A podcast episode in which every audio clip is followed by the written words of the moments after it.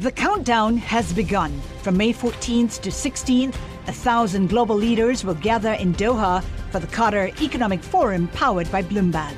Join heads of state, influential ministers, and leading CEOs to make new connections, gain unique insights, and uncover valuable opportunities in one of the world's most rapidly rising regions.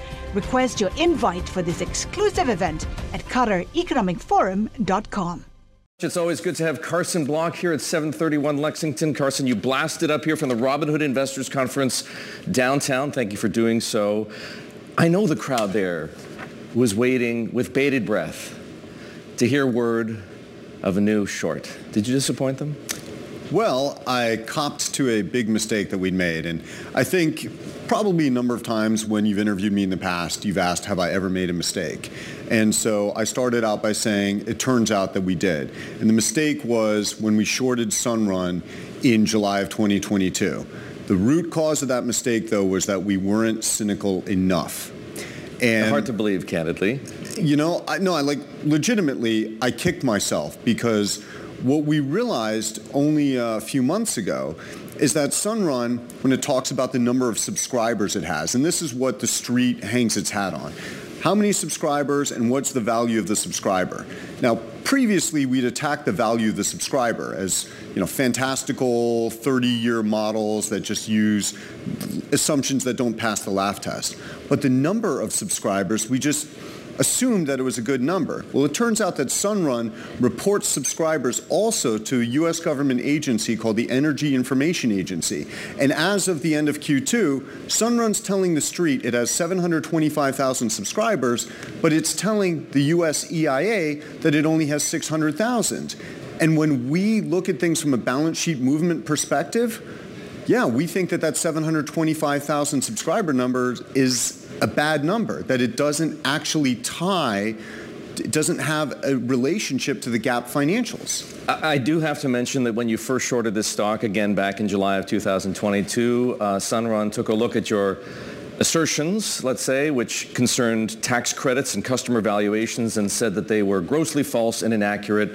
They have not yet responded to this latest allegation of, if I'm understanding you correctly, overstating the number of subscribers that they have, or at least you've identified a discrepancy. That's correct. They gave the pro forma response back in July, and they have not yet responded to this.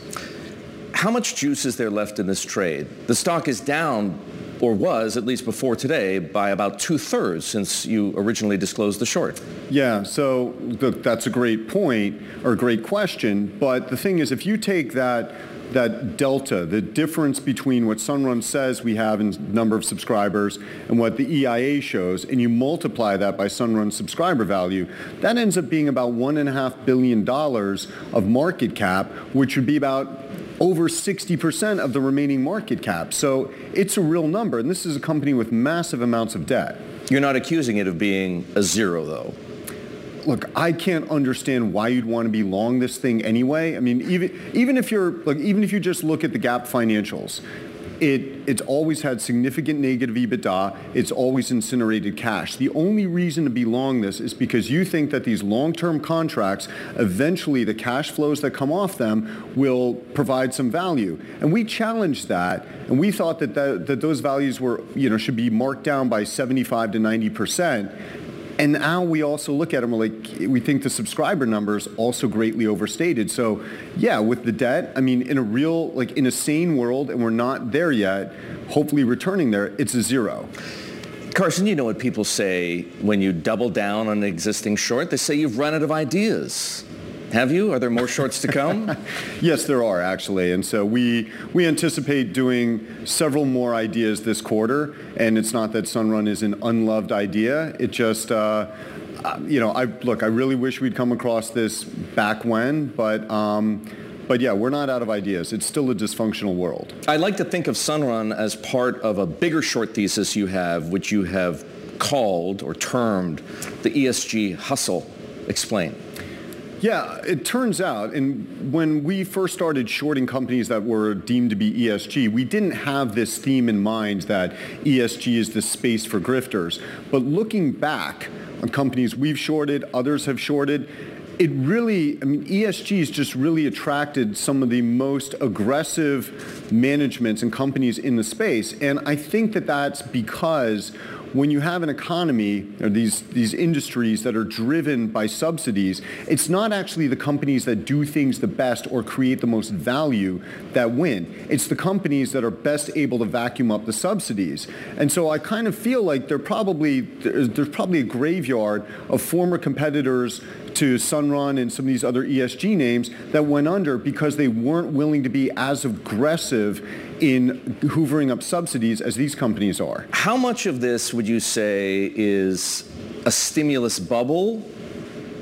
You know, too much capital chasing too few ideas or and how much is it companies doing bad things, right? Either preying on investor ignorance or, or gaming these stimulus programs. Well, they're not mutually exclusive. If we're talking stimulus in the form of monetary... The IRA, for example. Okay. Well, so I would say your first question, we really have to look at monetary stimulus because the reality, I mean, my observation is that when you have lower interest rates, you have lower levels. No, I was specifically referring to the Inflation Reduction sure. Act. Yes, but I, I want these. Mm-hmm. These definitely dovetail. So when you have lower interest rates, you have lower levels of honesty in the markets because this rising tide pushes up the most aggressively managed or messaged boats. But then when you overlay the fiscal stimulus, where there's real money that to be to be attained by getting these tax credits, then you get and, the double whammy. And the government isn't really paying attention. And I think we know that from looking at spending across the DoD. I mean, our government doesn't seem to care about who's abusing these systems. So that's why it's a great grift. I'd like to think that they care.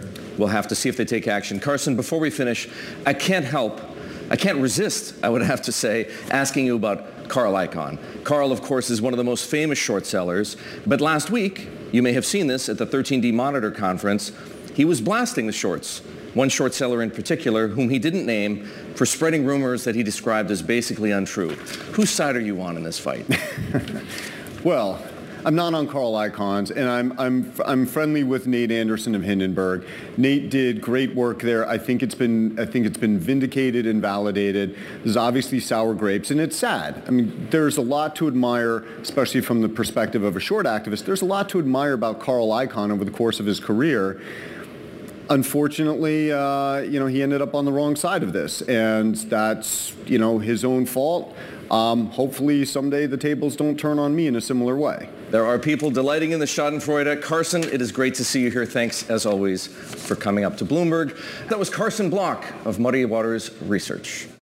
Collaborate for a greener future at the Bloomberg Green Festival, a groundbreaking celebration of the thinkers, doers, and innovators leading the way. From design and culture to technology, science, and entertainment. Hear from inspirational speakers and immerse yourself in climate solutions. July 10th through 13th in Seattle. Title sponsor Amazon. Official airline Alaska Airlines. Get 20% off using promo code Radio20 at BloombergLive.com slash Green Festival.